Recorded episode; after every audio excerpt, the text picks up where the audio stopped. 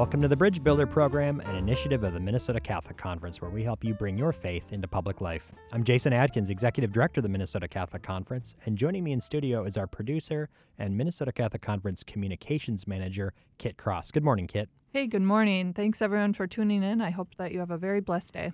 You can catch us each Saturday here on Relevant Radio A M thirteen thirty at eleven a.m. But if you miss an episode or want to catch up on past episodes, just visit us at m n catholic dot org slash podcast or find us on your favorite podcast app. Each week, we bring you some great interviews on some of the major issues impacting how we live our faith in public life. We also answer your questions in our mailbag segment, and you can always email those to show at m n catholic dot org.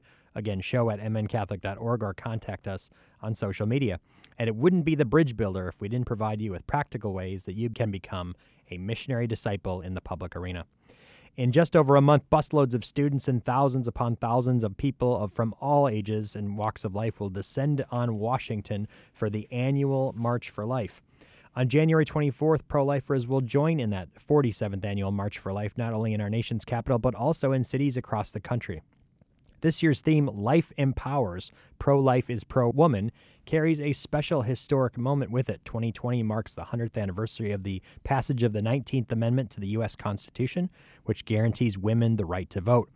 The movement to pass the nineteenth Amendment was led by women suffragists, considered the early pioneers of the feminist movement, who also understood that abortion ends life and harms women.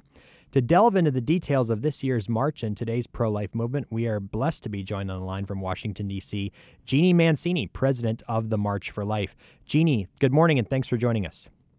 Thanks so much for having me. Now, the March for Life is not just a march, it's also an organization. So tell us a little bit about your organization, March for Life, and what it does. Oh, thanks. Yeah, so we're an organization of ten people, and we very much work year-round, taking the collective voice of the marchers to Capitol Hill every day of the year.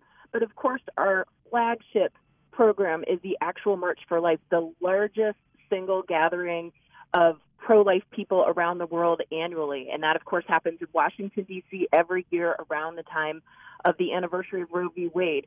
We also are involved in a state March for Life program. It's it's very embryonic in its stages, um, but this year we'll have state capital marches in Richmond, Virginia, in Pennsylvania, and in Connecticut, as well as California. Excellent. That's wonderful. Now, I think that's really fantastic that not only are we doing something on uh, a particular day in January, but your organization is bringing that voice into the halls of government throughout the year. Some might, people might wonder, you know, what the point is of spending all these resources and taking all this time to do a march that the media doesn't even really cover. So let me play devil's advocate with you. What's the value? What's the return on investment for having these marches? What practical impact does it really have? Well, as Catholics, I mean, just just speaking from the perspective of the Minnesota Catholic Conference, it's really our, our duty. Uh, and that's really, you know, in terms of impacting the public square, we think really broadly about God's plan for the world, you know, and, and God's plan to return sort of the world to him and reality to him. And unfortunately, the reality that we live in today doesn't reflect that, most especially when it comes to protecting the inherent dignity of the human person. And that, that's true at different stages of life, with laws and, and just different aspects of disrespect for human dignity. But it's it's most especially true in the lack of protection for human dignity in the womb. And so it's it's our duty as Catholics to try to impact and change the public square and change the law to be reflective of the inherent dignity of the human person. So first and foremost, I would just say it's it's, it's our call. We can't not march. But then if you're going to talk about return on investment, we can look to, you know, so many wonderful things happening in culture that show that we are changing hearts and minds so that one day abortion is unthinkable in our culture, not only illegal, but unthinkable. And so some of those markers include a decrease in the abortion rate, a decrease in abortion clinics, an increase in pregnancy care centers around the world, which collectively in the United States every year offer over one hundred million dollars in free resources to women and men facing unexpected pregnancies. And then you can also look, among many other things, but just to keep the list short here, you can also look to hearts and minds changing. So when we gauge public opinion on abortion, we know that for ten years strong, eight out of ten Americans would limit abortion more than it's limited in the United States. They limit abortion at most the first three months of pregnancy.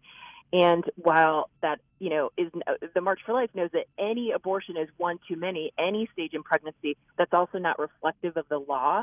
And it shows that the hearts and minds of Americans are moving in the direction of life. We also have young people on the side of life when you look at public opinion polls. So I know I've, I've thrown a lot at you there, Jason, so um, feel free to drill down at all. But I would say that would be the biggest return on investment is these markers towards building a culture of life. That's awesome. I'm already encouraged. Thank you, Jeanne, for highlighting those things. And it's just something that people are always thinking about, you know, like, well, what's the, what is the point? How can I make a difference? And it just gives people hope that, that you know, we can't do, not everyone can do everything, but we can all do small things with great love. And this just showing up at a march like that makes a difference. It is changing hearts and minds, and that collective witness uh, of the pro-life movement is really powerful. And you're absolutely right that um, hearts and minds are changing, and we're seeing the, the practical way in which that's happening, especially with regard to fewer clinics, fewer abortions, at least in Minnesota as well. So that's great news. This year's theme for March for Life, why does it matter that one hundred years ago women who were demanding the right to vote were also pro-life? What what does that say about um, perhaps yeah. maybe the some of the movements in the conversation among women and women's rights and things of that nature? Oh, Jason, it's a great, great question. Why is that important? Well, because today in twenty nineteen, there are so many confusing and conflicting messages about what it means to be a woman. And as Catholics, we've got such deep and rich anthropology, understanding the inherent dignity and vocation of women. You know, we know that men and women are equal in dignity and yet inherently different. But sadly, that's not necessarily the stance of the world, right? And so there's, again, just a lot of confusion over what it means to be pro-woman. And many falsely claim, erroneously claim, that the early suffragists would be pro-choice. And, and we know from many quotes and different things like that that they understand that being pro-woman very much um, involved being pro-life. It, it involved respect for mom, but respect for the baby as well. It seems today that the pro-life debate has become more extreme, uh, particularly on the pro-choice uh, side of things, where here in Minnesota we're facing a, a legal assault in the courts on our many, many common sense laws that protect health and safety of women undergoing abortions. They make sure there's informed consent, things like the ultrasound bill, the waiting period, the parental notification, things of that nature. Or you see at the, the federal level, these the so-called infanticide bills where even pro-choice legislators are voting against things that seem to protect children who survive botched abortions and things of this nature. What do you attribute the sort of radicalization of the pro-choice side uh, to? We, we moved from safe, legal, and rare in Bill Clinton's famous phrase to now it's uh, abortion on demand all the way up to uh, birth. What's, go- what's going on there? You know... Uh...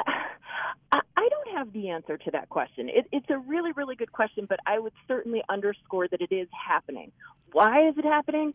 I mean, to take it on a spiritual level, I, I think that we know that the enemy of God wants, you know, advocates for anything that isn't true. And so one of the most beautiful things about our reality and our religion is the miracle of life. And so we're seeing this inverted in some of the um, terrible pieces of legislation that are enacted. So I also think what we've seen is years and years ago, and of course the March for Life, by the way, is bipartisan. So we always seek very much to have both sides of the political aisle represented, but the, in truth, that's getting harder and harder. So we've seen, for example, the Democratic platform went from two presidential elections ago And, and many years ago, from the idea of safe, legal, and rare to now it's abortion on demand and paid for by taxpayer dollars until the time of birth. And now, as you were saying, even sometimes not protecting human life after birth.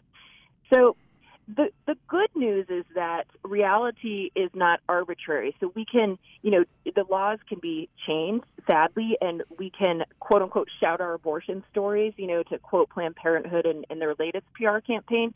But that doesn't change the reality of what's happening, which is that a life has been taken and a mom has been wounded. And that's, again, why we march every single year to show that this is a human rights abuse, regardless of where legislation is, and to show that it needs to be righted, that it's a, a social justice issue. Recently, there was Human Rights Day, and, and Planned Parenthood tweeted uh, about protecting everyone's rights, and, and that got quite a response from many pro-lifers. Uh, what do you attribute to the uh, obliviousness of recognizing the just scientific fact of life in the womb? And that was last year's, I think, theme of March for Life, was that the science tells the story of uh, the dignity of human life and the reality of human life in the womb. But wh- what do you see this obtuseness to uh, even scientific facts? Yeah, well, um, again, I would just uh, underscore, yes, that's there. I, I I don't try to get into the mind of of sort of the pro, you know, abortion proponents. Um, to uh, what I try to do is pray really hard for their conversion, and to do that as much as I can to to act with love. So it was also shocking to me to see on Human Rights Day yesterday, Planned Parenthood tweet what they did. You know, it was basically human rights for everyone, but of course they left out a huge chunk of the population. We've lost sixty million Americans to abortion since Roe v. Wade. And just to throw it out there, I put a tweet out that said abortion is the single, you know, gravest human rights abuse of today, and we need to do everything in our power with mercy and love to make abortion unthinkable. And it was very popular and got a lot of retweets because it resonates with people's hearts and their lived experience. So, you know, Planned Parenthood, of course, gets millions and millions of taxpayer dollars. They're very well funded by Hollywood, very well funded by Hollywood. And they're big these days on, quote unquote, shout your abortion. So in other words, to try to, re- to remove any stigma from an abortion. But at the end of the day, that doesn't change the reality of what it is, and it certainly doesn't change people's lived experiences. I've spoken to so many women and men who deeply regret having been involved in abortion and would do anything to turn back the clock and make a different decision, you know, in that moment. And so um, so we can, each of us, every day in our own little way, pray for the conversion of hearts and minds of people who are very much steeped in that industry. And at the March for Life, we've had speakers who were architects of abortion legalization come over and realize the truth of what they've done and, and speak to marchers and dedicate their lives to being pro-life. That would include Norma McCorvey, of course, the Roe of Roe v. Wade. It also includes Mary Kano, the Doe of Doe v. Bolton, and Bernard Nathanson, Doctor Bernard Nathanson, who worked for NARAL Pro-Choice America and considered himself one of the legal architects of abortion in America, and he had a radical conversion. So let's all just recommit ourselves to praying for conversions of those who are working in that industry. We're speaking with Jeanne Mancini, president of March for Life, the organization that uh, brings the voice of the marchers uh, to the halls of government and in the public square, but also uh, sponsors the March for Life every year in Washington, D C Jeanne, early in our conversation, you mentioned hearts and minds are changing. What practically do you see from your polling and from your experiences changing hearts and minds? Is it the witness of the pregnancy centers? Is it the arguments uh, that people are making? Is it the science? Uh, what what's what's changing hearts and minds in this uh, abortion debate in our country today? All of the above, and it's a great question, Jason. Thanks for asking it. So I absolutely think that science and technology are on the side of life, and as you mentioned, our theme last year was very much focused on the science. So we know from a scientific definition of when life begins, we know that that is at the moment of conception or fertilization. And we also know because of advances in ultrasonography that the baby at its very earliest stages is a living human being. It's not a clump of tissue. That's no longer sort of touted from the other side on these kinds of things.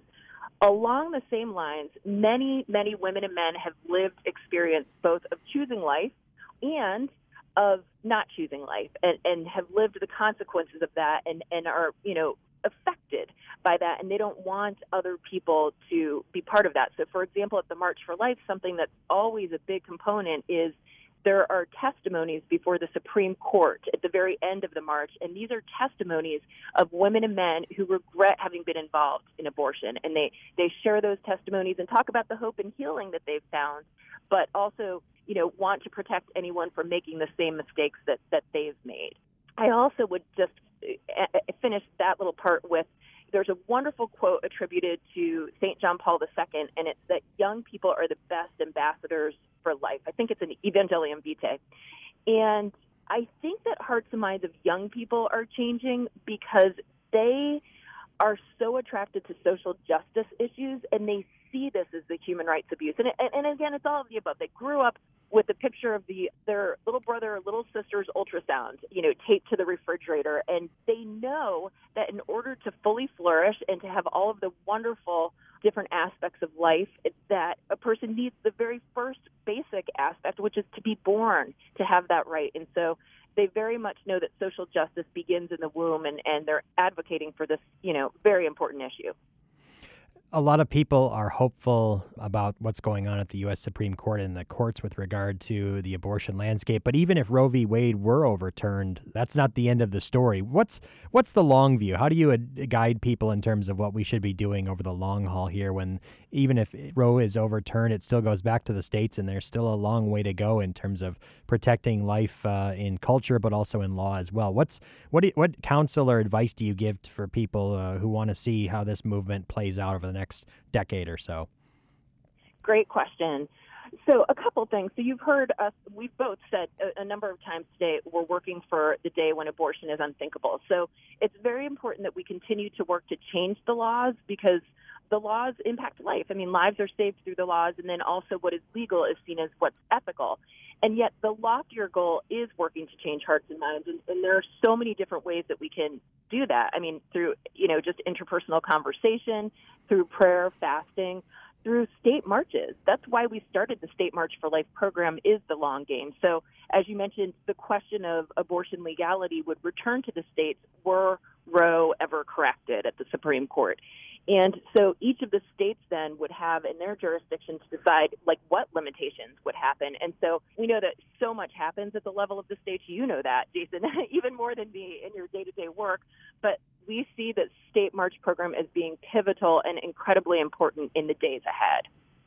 You're right, and that's, that should be a, a challenge to us, but also hopeful as well. No matter what the legal landscape is, it's, it really comes down to changing hearts and minds and making abortion unthinkable. Here in Minnesota, unfortunately, abortion has been uh, deemed a state a right under our state constitution, even taxpayer-funded uh, abortions for low-income women. So we know that even if Roe is overturned in, in at the U S Supreme Court, that we still have to change hearts and minds with the long-term view toward a constitutional amendment here. So it's a long way to go, but it's a sign of hope that we can really keep working to change hearts and minds, and we don't have to be totally beholden to the political process as well, because even if it is legal, we can still make it unthinkable. And that's a challenge, but also a marker of hope for us.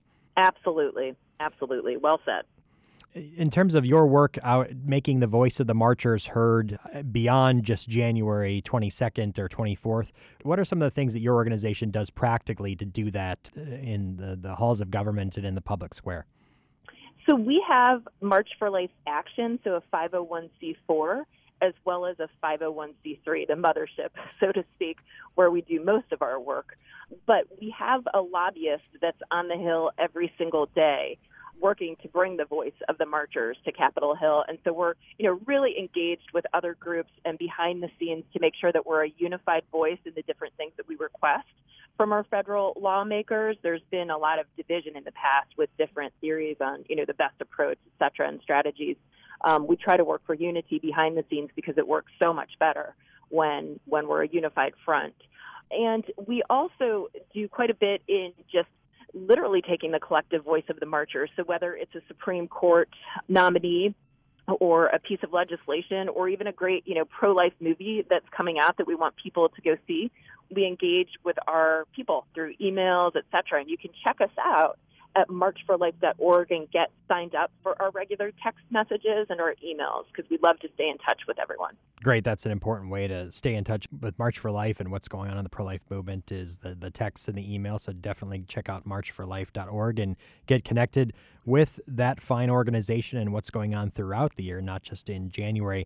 Jeanne, one last question for you. In a time in which the abortion debate seems more entrenched along partisan lines, what's one way that we can build bridges, regardless of partisanship? We can transcend partisanship in the pro-life movement, but also build bridges among Democrats, especially, who might consider themselves pro-choice or even pro-life, but think that the pro-life movement is really a Republican thing or a conservative thing. What's what are some ways in which we can build bridges, people who aren't totally comfortable with abortion on demand, but are, are nervous about dipping their toe into the water of the pro-life movement for other reasons? That's a great question, Jason. Thanks. Let me just mention, delighted to bring to the stage at the March for Life this year, Katrina Jackson, who is a pro-life Democrat, an African-American Democrat from Louisiana. And she, in fact, sponsored a state bill related to health, to abortion clinic regulations that is going to be heard before the Supreme Court this year. So she's had a huge impact in her state and now at the national level as well. I would say that our best hope these days is in state elections and in local elections. And we, at the March for Life, the day before the march, we have a conference. And the last third of the conference, the, the conference delves into the theme, and, it, and it's, it's it's a great, exciting day. It's one of my most favorite events around the time of the march. But the last third of it is always geared towards helping marchers understand how to interact with their members of Congress, whether that's, you know, at the state level or the national level, and how to engage in a positive way with them to impact pro-life public policy. And so I would also encourage people to continue to consider coming to our conference and check that out. And definitely never give up, whether it's at the federal level or the state level. Every letter, every email, every text counts. You'd be amazed. Well, you, Jason, you know this, of course, working working in, in your arena, but we hear so much from our friends that work on the Hill how constituents matter, and constitu- constituents sharing their voice and their views with their elected officials is very important. Absolutely it is. We can't say that enough. And even though Congress seems more and more distant from the people, it still really does uh, make an impact. Jeanne, give you the last opportunity to share anything else you'd like to add with our listeners about the march or the movement, or, or what else, uh, a word of hope or encouragement. What would you like to add and share with our listeners uh, to close our conversation?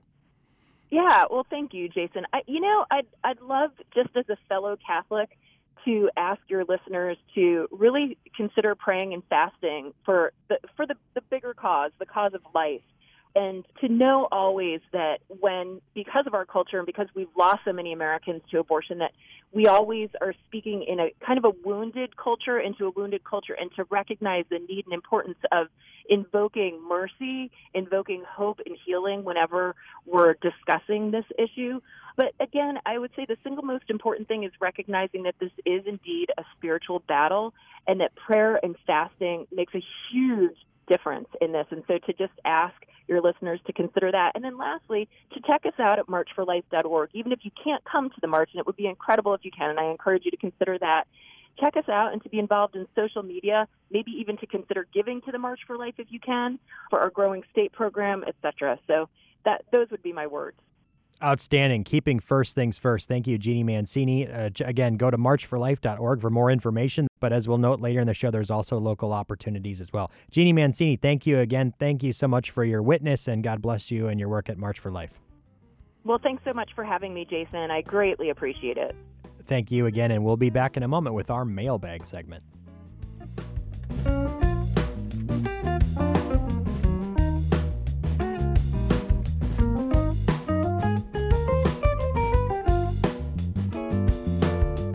Welcome back to The Bridge Builder, where we help you connect your Catholic faith and public life. I'm Jason Adkins, Executive Director of the Minnesota Catholic Conference, and now it's time to delve into our mailbag segment. Kit, what have you got in the mailbag today?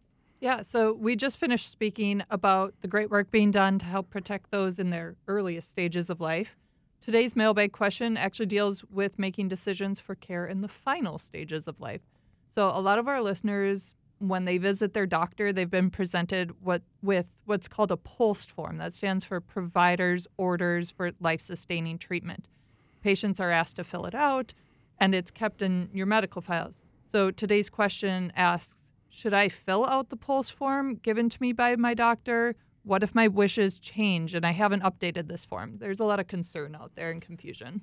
And it's important that listeners know about the POLST form and what it is and what it does and what are some of the dangers of it. Now, it's understandable that healthcare providers would be seeking more guidance and directions from patients, particularly people in senior living facilities, assisted living facilities, hospice, et cetera, et cetera, about end-of-life care. Oftentimes, we haven't appointed a healthcare agent, we don't have a healthcare directive, and healthcare providers are looking for concrete direction about what to do in various situations. And the POLST form is a form that allows you to check boxes uh, about what care you'd like to receive and, and would not like to receive. The challenge is, is that's not how we make healthcare decisions. We don't make healthcare decisions by checking boxes and in a vacuum in an abstract situation when we're not presented with an acute care situation. Oftentimes we think this is how we would want something to happen or occur, but we haven't considered all the variables.